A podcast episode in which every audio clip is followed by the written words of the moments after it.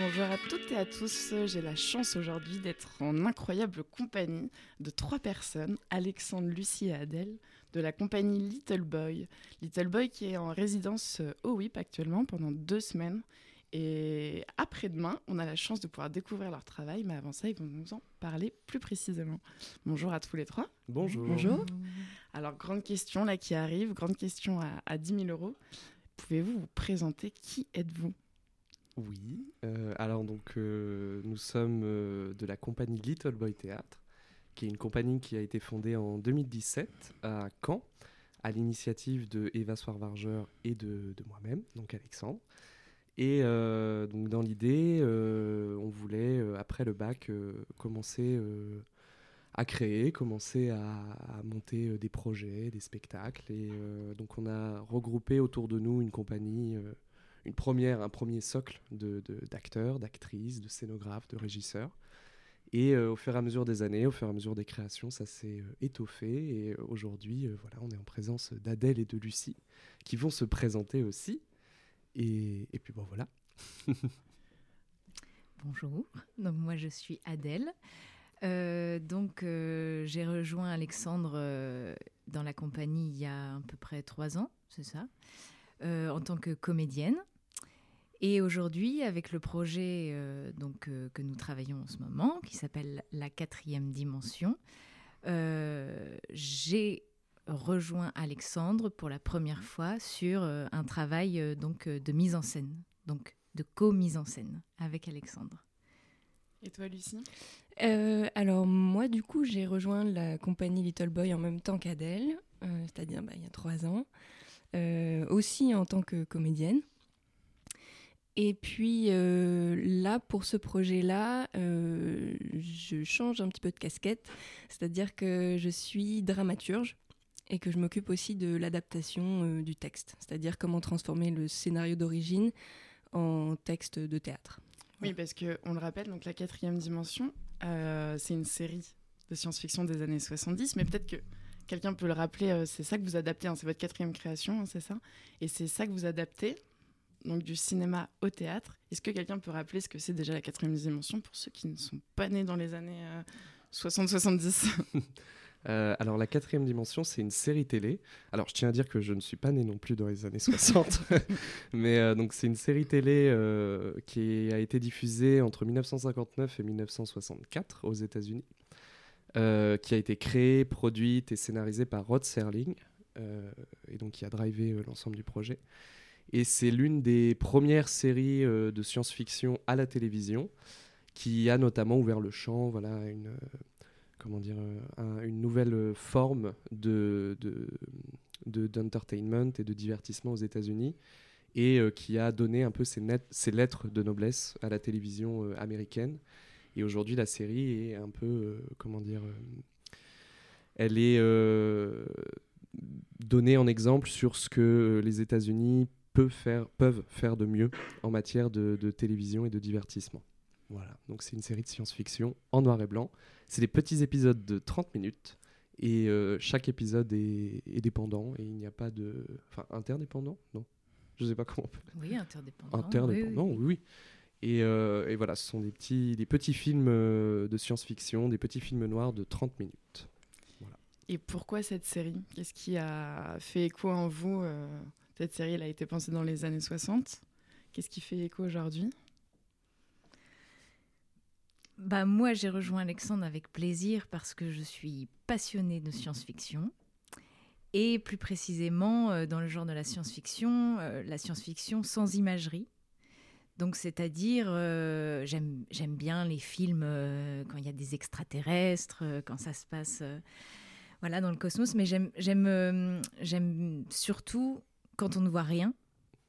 Et c'est en ça que je trouve que la série est très très bien écrite. Alors il y a quelques épisodes où on voit euh, où il y a des effets spéciaux qui sont pas très bien faits, euh, mais euh, mais en fait euh, ça, ça ça travaille sur l'imaginaire du du spectateur et surtout ça touche un point euh, par rapport à notre humanité. Ça ça questionne, enfin euh, voilà des des choses qui qui nous traversent et qui nous et qui sont censés nous bouleverser parce que ça nous parle euh, bah de nous, de ce qu'on peut faire euh, en matière de technologie, en matière de progrès et, et nos rapports aux autres et, euh, et ce qu'on peut faire de pire et de meilleur.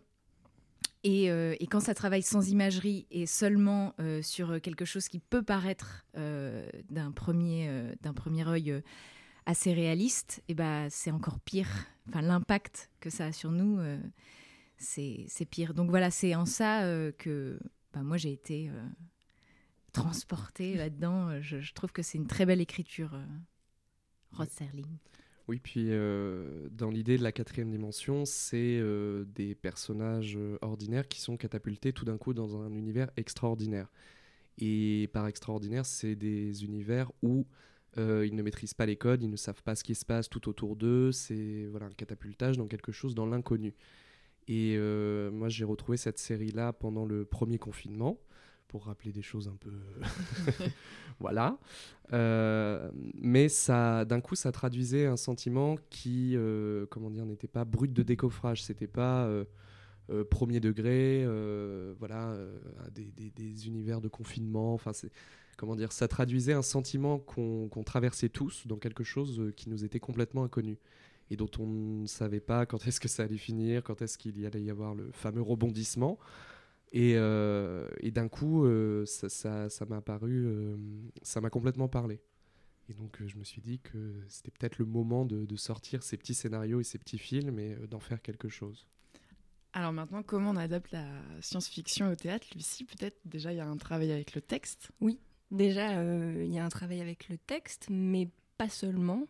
Parce que euh, nous, bah, déjà, nous, on a à cœur de, de garder cette... Euh, cette langue particulière qu'on, qu'on pouvait trouver dans, dans les années soixante, euh, qui, qui, peut être, euh, qui peut paraître un petit peu désuète euh, aujourd'hui, mais nous, on, on s'amuse avec ça et on, on, on aime travailler avec ça. Euh, mais c'est aussi un, un gros enjeu de mise en scène parce qu'il euh, y a plein de questions qui se posent, euh, parce qu'on ne réalise pas du théâtre comme on réalise du cinéma, c'est-à-dire qu'il euh, faut qu'on réussisse à traduire les mouvements de caméra en, en scène de théâtre. Euh, euh, tout, toutes ces choses-là qui, qui sont, qui sont euh, passionnantes euh, à travailler et euh, aussi euh, des ressorts qui fonctionnaient à l'époque et qui ne fonctionnent plus maintenant, c'est-à-dire que les chutes qui étaient absolument spectaculaires euh, et inattendues à l'époque, maintenant ce sont des lieux communs euh, euh, qui, qui prêtent à sourire. Donc du coup c'est euh, comment on joue avec ça, comment on joue avec le fait que le spectateur Euh, n'est pas dupe et, euh, et où on place l'enjeu, c'est-à-dire qu'on le décale en fait euh, euh, à l'heure où ça a été créé, c'était, euh, c'était les débuts du, du suspense euh, et aujourd'hui euh, bah, surtout au théâtre c'est plus, euh, on court plus vers la chute mais c'est juste comment on exploite euh, l'instant présent, voilà. Et j'imagine qu'il y a une grosse partie euh, du travail sur le décor pour plonger, euh, l'uni... enfin, pour plonger le spectateur dans l'univers. Euh... C'est ce que vous travaillez d'ailleurs euh, dans cette résidence euh, au W I P. Exactement, oui. oui. On... La résidence au W I P, ça a été, euh... enfin, c'est l'occasion pour nous de réinterroger tous les aspects artistiques. Donc il y a le décor en effet, mais les costumes, la musique, euh, la lumière, euh, le maquillage... Et donc dans l'idée, Rod Serling, quand il a créé sa série, il n'avait pas euh, les fonds euh, qu'il voulait pour, euh, pour faire tout ce, qui, tout ce qu'il avait en tête. Et il a travaillé avec beaucoup de matériaux de récupération et avec beaucoup de décors qu'il trouvait euh, dans les studios et qu'il réutilisait. Donc euh, c'est assez drôle à observer dans, dans chacun des épisodes euh, les bouts de décors qu'on retrouve mais qui sont simplement retournés ou alors qui sont euh, repeints ou redécorés d'autres manières. Et euh, c'est un peu dans cette idée-là qu'on, qu'on s'ancre sur euh, l'idée d'un, comme tu disais Adèle tout à l'heure, d'un, d'une science-fiction euh, sans imagerie, ou du moins avec euh, quelques éléments de décor qui sont significatifs et qui vont créer d'un coup euh, tout un univers et tout un, un espace fictionnel.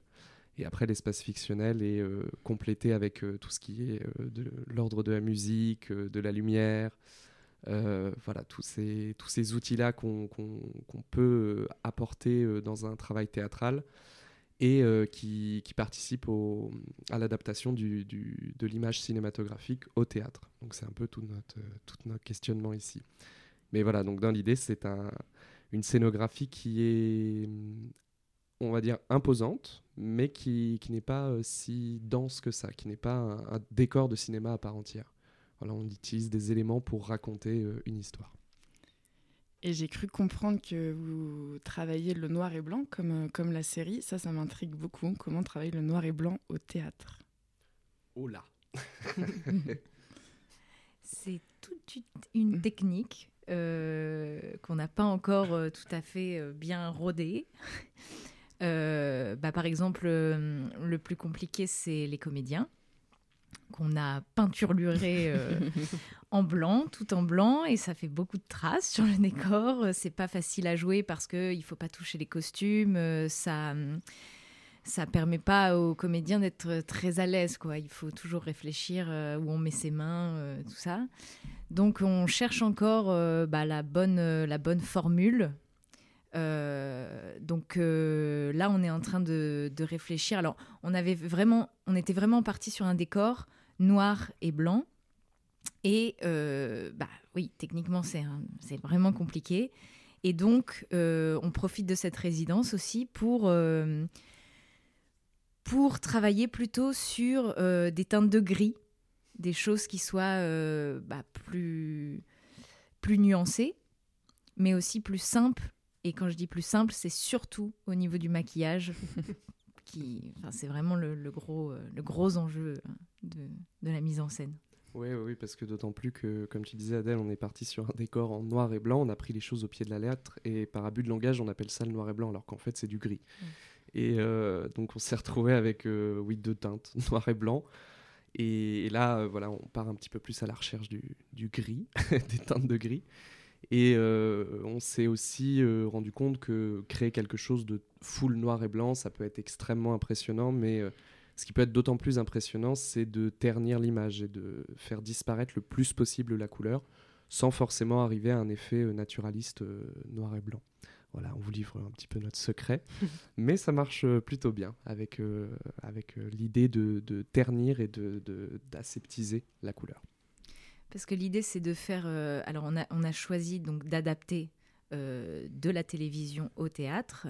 Donc, c'est un travail, euh, évidemment, on réfléchit euh, à, à le faire. Mais euh, on veut aussi rendre hommage euh, à la série. Et donc, euh, sans utiliser la vidéo, parce que c'est le choix qu'on a fait, euh, on rend hommage à la télé en créant euh, donc une, certaine, une certaine esthétique euh, qui rappelle... Euh, qui rappelle la, la télévision de l'époque, euh, mais aussi ça interroge sur, euh, comme disait Lucie tout à l'heure, sur la place de la caméra au cinéma, comment on transforme ça avec euh, notre œil à nous, et puis comment on crée des écrans au théâtre, comment créer des écrans au théâtre, et ça je ne vais pas dire comment on fait, mais euh, mais il y a aussi toute une question comme ça, comment on rappelle d'où vient euh, la série. Sans euh, utiliser non plus le médium euh, vidéo. Non. Ça, c'est quelque chose euh, qu'on s'est fixé dès le début. De, on, pou- on pourrait euh, utiliser de la vidéoprojection, des effets vidéo, mais euh, on trouvait ça plus intéressant de, justement, d'utiliser, d'épuiser le, le, le, les, les, les aspects du théâtre et tout ce que, tout ce que ça peut offrir en, en termes de technique pour euh, s'interroger là-dessus et pousser un petit peu plus l'imaginaire plutôt que de... de tomber dans, dans les affres de la vidéo. Et ben on ira voir ça, en fait, de nous-mêmes pour comprendre. Ah bon, grand plaisir. Euh, dernière question, vous n'êtes pas obligé d'y répondre d'ailleurs, mais est-ce que vous avez une anecdote sur, euh, sur les temps de création, sur cette pièce, ou quelque chose que vous avez voulu adapter mais qui paraissait un peu trop fou, que vous avez dû abandonner, euh, une envie, un, un fantasme sur la pièce?